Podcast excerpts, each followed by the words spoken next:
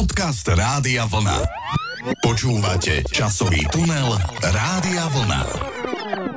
Milí poslucháči, pozdravujem vás, vítam vás pri počúvaní dnešného podcastu a pán kolega, dnešný podcast bude v znamení strechy nad hlavou a tepla. Teda o čom to dnes bude? No tak e, myslím, že to bude o bývaní, pravdepodobne o tom bývaní v socializme, pretože spomíname na tie časti nedávno minulé, ale ak čakáte niečo odo mňa, že budem hovoriť niečo zlé na takéto bývanie, tak e, to si vyhoďte z hlavy, pretože ja som na svoj dvojizbový byt v centre zvolená hrdý, nemôžem sa naozaj stiažovať, e, je to síce panelákový byt, ale veľmi dobre sa mi tam žilo aj žije, keď tam ešte prichádzam, takže nemôžem na to dopustiť. Pán kolega, rozhodne som nemal v úmysle nič hejtovať. V dnešnej relácii chcem priniesť takú nejakú kratučku takú spomienku na naše spomienky z mladosti a z detstva, pretože my dvaja sme prežili teda mladosť v panelákových bytoch, ale určite si spomenieme aj na to, čo súviselo s bývaním v rodinných domoch. Skrátka také flešovité spomienky na bývanie v socializme. Paneláky boli významnou súčasťou socialistických sídlisk a socialistického bývania, aj keď teda neboli len u nás, pretože treba povedať, že panelová výstavba bola rovnako rozbehnutá aj v iných štátoch západnej Európy, ale v takej miere, aká bola u nás, to nemalo období vo svete. To treba povedať, východný blok v tomto naozaj bol priekopníkom v panelákovom bývaní, dokonca ja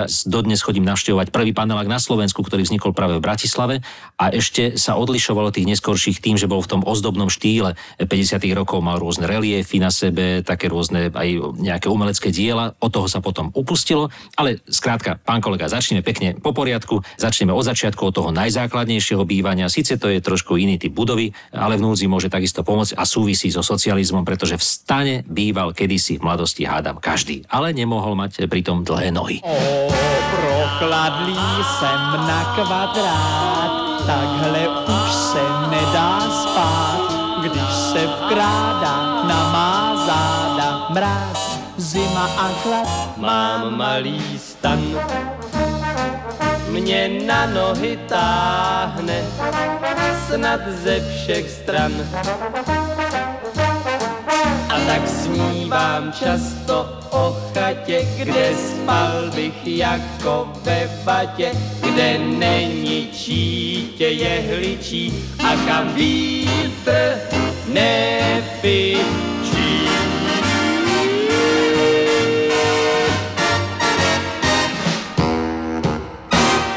No, takže poďme zostanu rovno do toho paneláku panelákové bývanie to bolo niečo, čím sa socializmus hrdil, pretože od toho individuálneho bývania v rodinných domoch sa malo ustupovať, mestá mali byť plné ľudí a bolo treba bytovú výstavbu, ktorá bola teda koncentrovaná na malej ploche s obrovskou efektivitou. A dnes trošku v rámci spomienkového optimizmu máme pocit, že tie byty boli zadarmo a že ich bolo veľa, ale nebolo to celkom tak, pretože napríklad v 80. rokoch sa cena takého troj- až štvorizbového družstevného bytu v Bratislave pohybovala v rozmedzi od 30 do 35 tisíc korún československých a to uznáte, pán kolega, že to bolo na tú dobu dosť veľa peňazí. Áno, bolo a samozrejme e, dlhá doba bola aj čakácia na takýto byt, pretože sa vytvorili dlhé poradovníky, tie byty sa stavali priebežne, no a ľudí pribudalo, pribudalo, ako ste vraveli, stavali sa aj nové fabriky, takže bolo treba čakať niekedy aj niekoľko rokov. No a keď ste potom už ten vytúžený bytik dostali, tak ste sa tešili ako malé dieťa. Ja si napríklad spomínam, že ja som bol so svojou lokalitou aj s tým naším bytom, ako som už hovoril v úvode, spokojný a bol som spokojný aj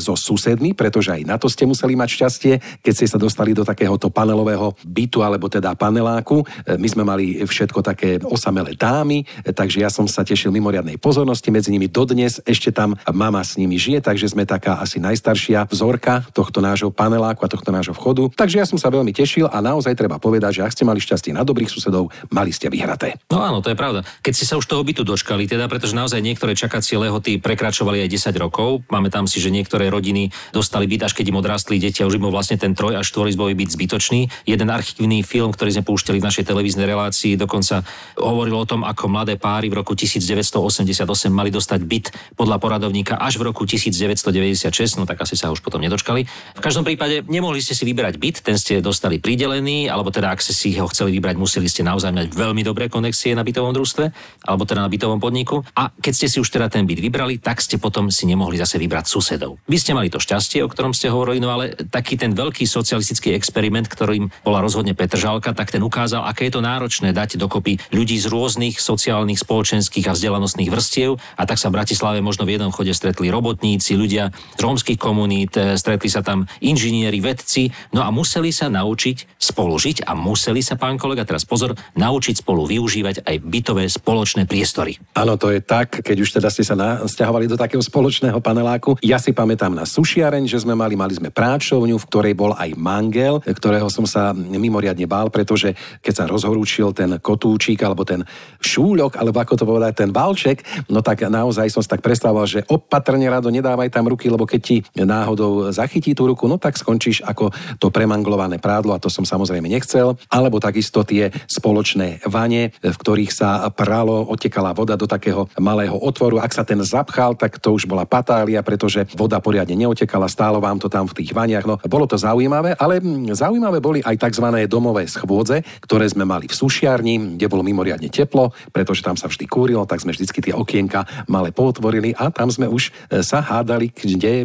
čo treba opraviť, áno, kto je za čo zodpovedný, kto čo neurobil. Bolo to veľmi také zaujímavé obdobie. Vidíte, mangel, práčovňa, kočikáreň, sušiareň, to boli všetko priestory, ktoré boli zariadené spotrebičmi, ktoré ale ja som nikdy nevidel v činnosti. Dokonca si pamätám, že mangel, ktorý bol u nás v pivničných priestoroch, tam bol asi rok potom ho odtiaľ odstránili, aby si tam mohli deti aspoň dávať bicykle. A naozaj tie veľké vanie, tie som nikdy nevidel naplnené vodou.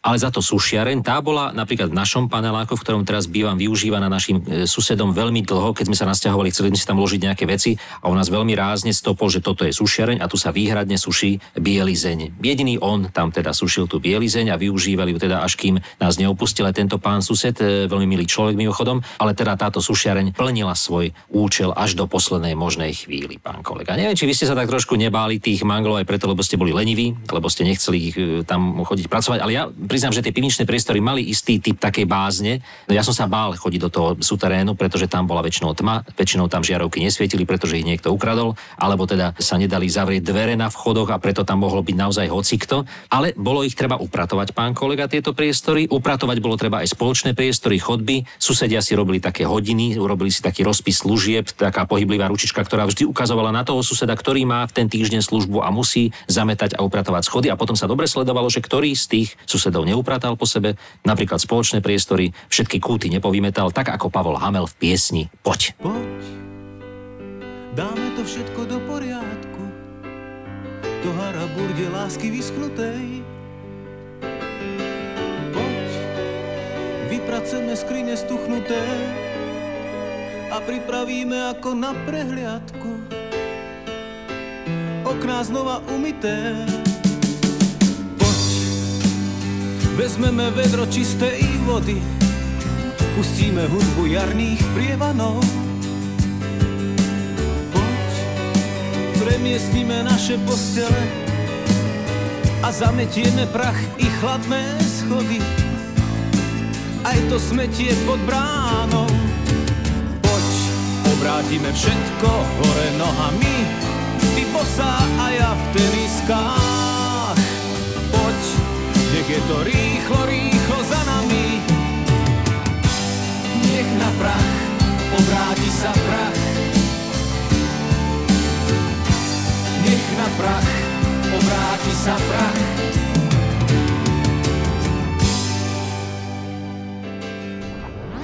Časový tunel Rádia Vlna. Okrem ale panelákových domov a bytov sa samozrejme stavali aj tie rodinné domy, to treba povedať, bol to taký fenomén socializmu. Kto len trochu vedel murovať, tak staval.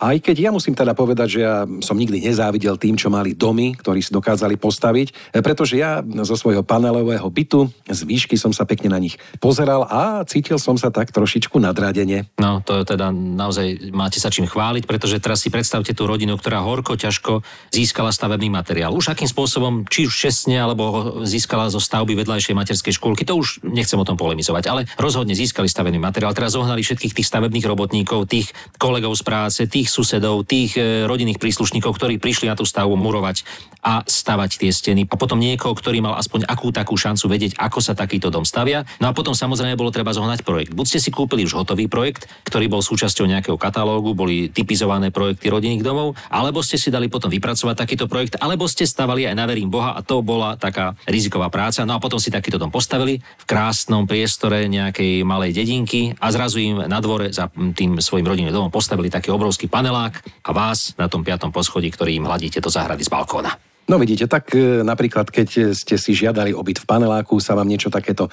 nemohlo stať. No a treba ešte povedať, že okrem domov, panelákov, zostali nám ešte nejaké také tie kaštiele, ktoré sa znárodňovali, alebo zámky a povedzme si aj trošku o nich, čo sa z nich stalo. No tak e, rozhodne to neboli luxusné ubytovania pre horných 10 tisíc, samozrejme boli výnimky. Tým, ktorí takéto kaštiele neznárodnili, alebo ktorí ich stihli včas e, si znárodniť ešte v čase, keď sa to dalo, rozhodne takéto netra tradičné bývanie bolo skôr ojedinelé. Väčšie priestory boli vždy znárodnené, šancu bývať v historických budovách dostali väčšinou buď deti, siroty, alebo teda deti z detských domov, mladiství, tzv. polepšovne boli častokrát v starých kaštieloch, alebo teda alkoholické liečevne. Aj to bol prípad, prípadne rôzne zdravotné zariadenia, ktoré v takýchto priestoroch fungovali. No a mali šťastie tie budovy, ktoré teda neboli nejak veľmi adaptované na svoju novú funkciu, teda neboli prestávané nejakým zásadným spôsobom, boli zanechané pôvodné prvky, ale väčšina tých priestorov bola naozaj e, poškodená poškodená, nenávratne zničená, napríklad e, ozdoby tých miestností alebo klemby boli prerobené na hranaté miestnosti a všade nesmeli chýbať také tie klasické neonové osvetlenia. A takto nám tieto kaštele zanechali vlastne pôvodní majiteľi až do toho roku 1990, keď sa k ním pokúšali vrátiť ich pôvodní vlastníci a prerobiť ich opäť na luxusné bývanie. Tak to je pravda, viete. Ale keď spomíname tieto kaštiele a zámky, aby som e, tam priznám sa trošku ani bývať nechcel, pretože je tam stále zima, musíte to kúriť, sú tam hrubé steny a múry, musíte mať peniaze, aby ste to vôbec opravili. A hovorí sa, že niekedy tam aj straší. Ja teda zimu a strašidla naozaj nemám rád. Tak to ja zase áno, ja by som v takom zámku dokázal bývať. Dokonca e, chvíľku som chcel bývať na kostolnej veži vo zvolenie, mal som takú úvahu, bola tam taká izbička trúbača Nakoniec som si ale rozmyslel ten počet schodov, ktorý by som musel absolvovať po takom nočnom záťahu, to by nebolo častokrát možné. Ale viem si predstaviť bývanie na majáku, to som tiež tak uvažoval, keď som bol pri mori, že to bolo pekné bývanie, strážca majáku by som dával pozor, aby to svetlo nikdy nezhaslo a zároveň by som mal obrovský výhľad na more. No, to by ma bavilo, pán kolega. No, pán kolega, mňa by maják nebavil, jedine, že by to bolo niekde vo vnútrozemí, nie pri mori, pretože, ako som už spomínal, nemám rád vlhkosť a tam by som neustále možno trpel nejakými respiračnými ochoreniami. Lebo nie ste rocker, pán kolega, ale ja a Petrianda sme a tak e, obidvaja snívame o bývaní v majáku.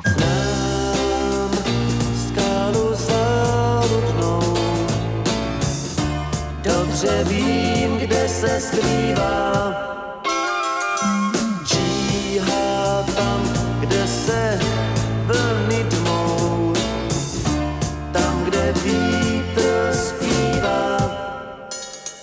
Chci být strážcem majáku, chci být strážcem majáku, chci být strážcem majáku, chci být stále sám. To od té doby, co tě znám, mám tenhle plán osvítit v noci oceán.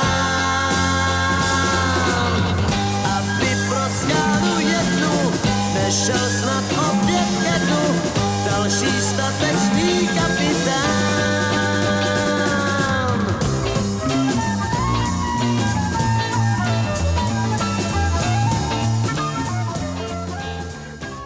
Socializmus, pán kolega, priniesol jednu zásadnú zmenu v centre a v centrách historických starých miest, pretože kedysi súčasťou bývania boli byty v Pavlačových domoch. Tie sa s výstavbou sídlisk prekategorizovali na byty tretej kategórie, pretože nemali e, sociálne zariadenia, v byte boli častokrát spoločné na tých chodbách vonkajších, nemali kúrenie ústredné, boli tam problémy už s nevyhovujúcimi strechami a tak ďalej. Ale teda kto býval v takomto dome Pavlačovom, tak rozhodne mal tú výhodu spoločného dvora. Tí ľudia vyšli na tie balkóny alebo na tie terasy alebo na tie vonkajšie priestory a mohli sa vzájomne rozprávať, komunikovať. Na dvore sa hrali deti, no ale tieto dvory sa častokrát v 80. rokoch pomaličky zatvárali, brány sa uzavreli nepriedišne a v týchto dvoroch namiesto hrajúcich sa detí vznikali kotolne a garáže. Ale ináč, keď sme spomínali tieto dvory, tak treba tiež povedať, že aj na sídliskách sa vytvárali takéto dvory. Neboli síce uzavreté, častokrát to boli otvorené priestranstva pomedzi panelákmi a treba povedať, že napríklad aj ja som mal svojich kamarátov z dvora, pravdepodobne ako každý poslucháč alebo poslucháčka, ale najkrajšie také spomienky mám aj na kamarátky z dvora, s ktorými sme sa častokrát hrávali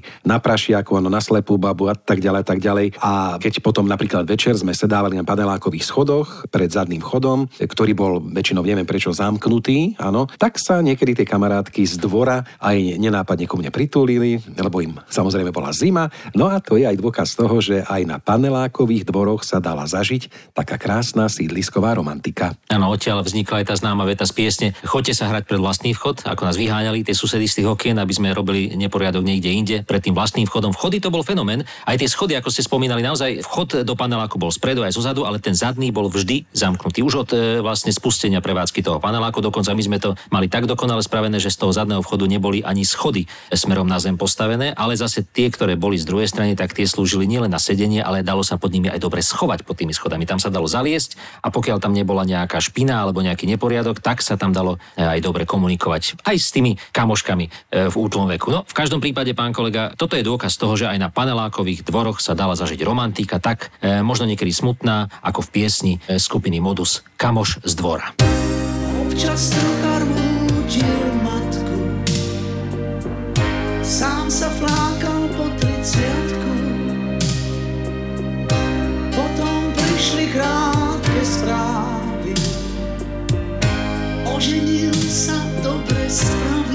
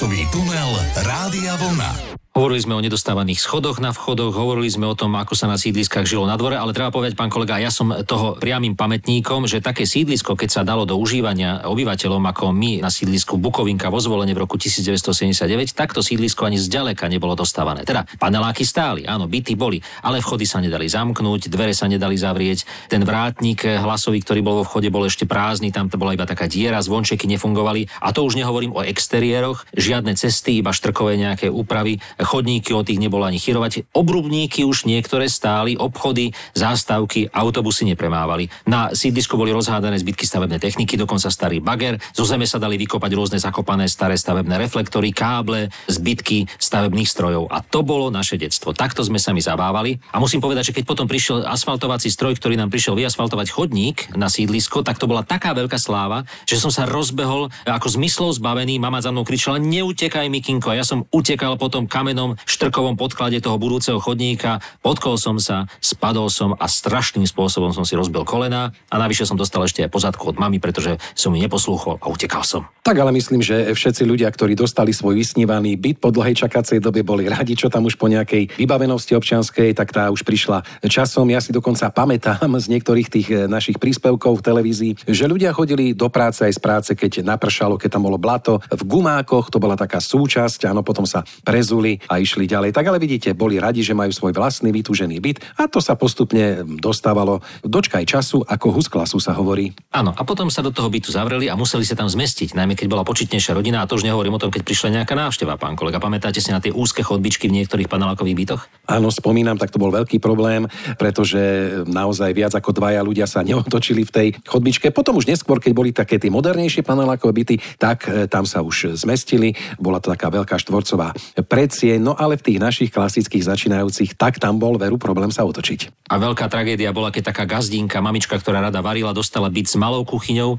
s tzv. kuchynským štúdiom. To ani nebola kuchyňa, bola tam len taká úzka chodbička, kuchynská linka. A bolo to odôvodnené tým, že socialistický človek nemá prečo variť v paneláku, pretože spoločnosť mu poskytuje dosť možností stravovania v spoločných stravovacích zariadeniach, v reštauráciách alebo teda v kantínach rôzneho typu, alebo teda keď už chce v tej kuchyni niečo robiť, tak nech si tam maximálne tak ohreje hotové alebo polotovarové jedlo, ktoré si kúpi v predajni potravín. Takže žiadne varenie doma, pracujúca žena má pracovať a nie sa zvrtať v kuchyni.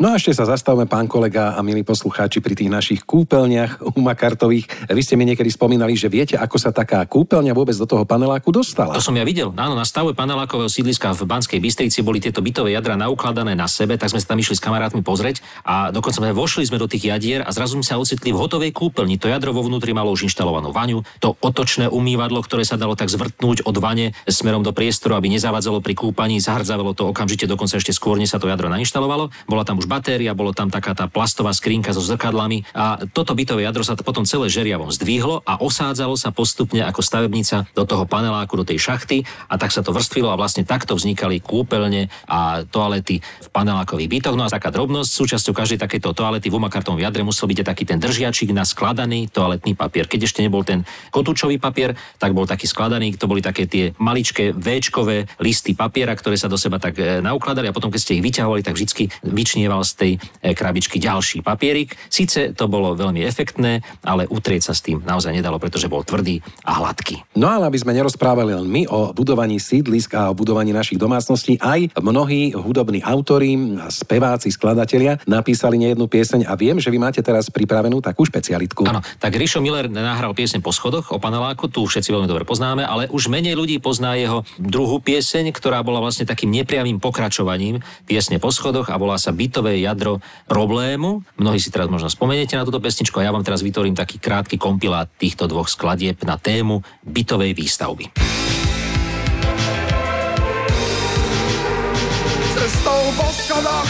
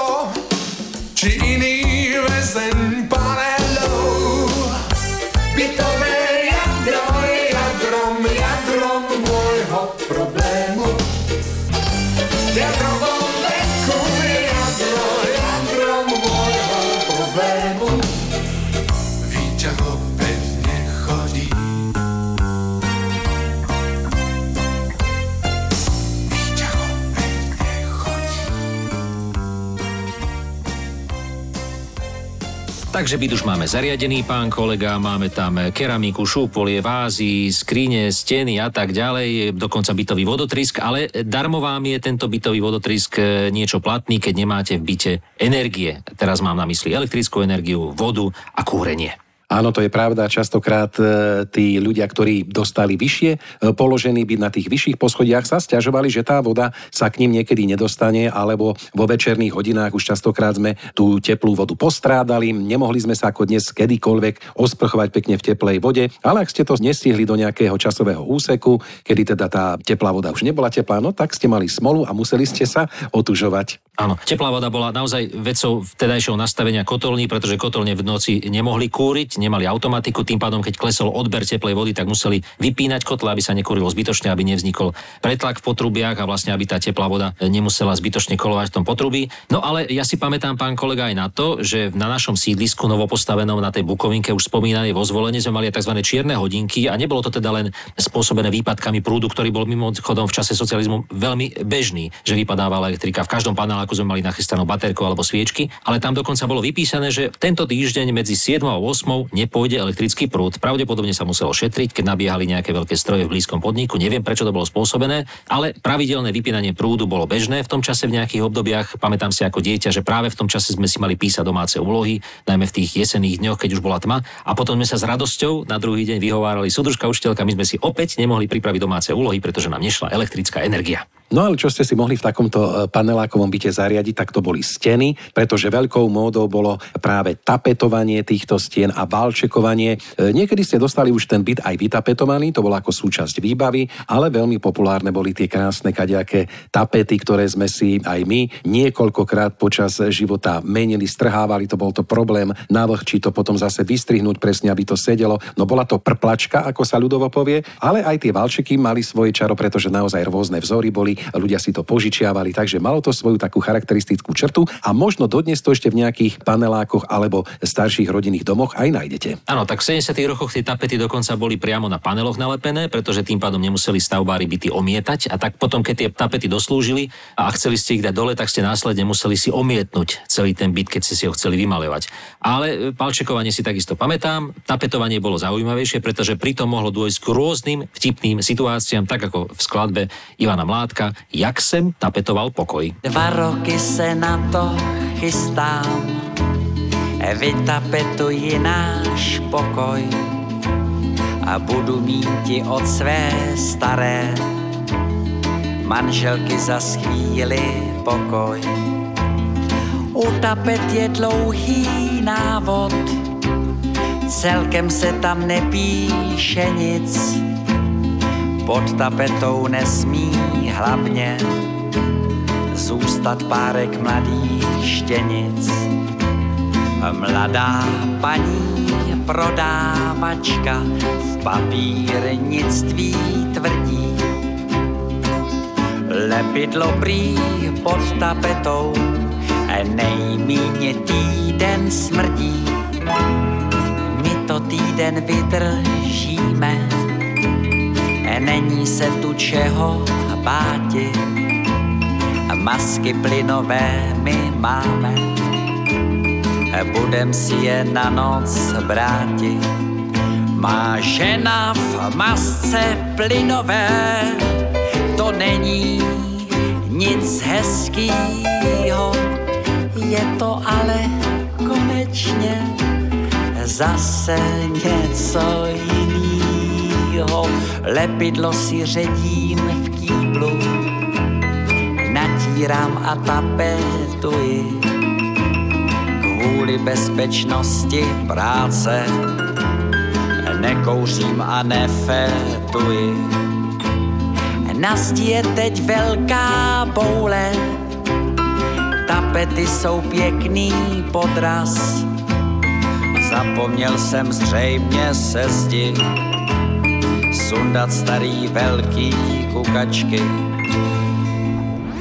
Časový tunel Rádia Vlna. A tak sme vymaľovali, otapetovali a potom sme to celé prekryli obývačkovou stenou z NDR, tzv. sektorový nábytok. Ak ste ho zohnali, samozrejme, to nebolo bežné. To, keď ste také niečo mali, boli ste hrdinou na sídlisku. Oproti samozrejme sedacia súprava, praktická a v obývačkovej stene vstavaný, alebo teda vsunutý v takom špeciálnom priestore televízor, prípadne gramofón a rádio. To bol typický pohľad na obývačku 80 rokov v rôznych panelákoch. A keď ste si chceli takýto byť zariadiť, tak ste si mohli zobrať napríklad v 70 rokoch rokoch sumu 30 tisíc korún na mladomanželskú pôžičku, pán kolega. To bola veľká vec, keď sa vám podarilo získať tieto peniaze, ale ešte väčšia vec, keď ste si za ne dokázali niečo kúpiť, pretože tovaru bolo nedostatok. V obchodoch e, môj kolega dodnes spomína na situáciu, kedy si chceli kúpiť sedaciu súpravu a tak čakali do poslednej možnej chvíle, či dorazí do obchodu a mladomanželská pôžička už im takmer e, sa minula, respektíve museli ju minúť do určitého dňa. Sedacia súprava nedorazila a tak si za tú istú sumu kúpili farebný televízor. Sice zbytočný a drahý,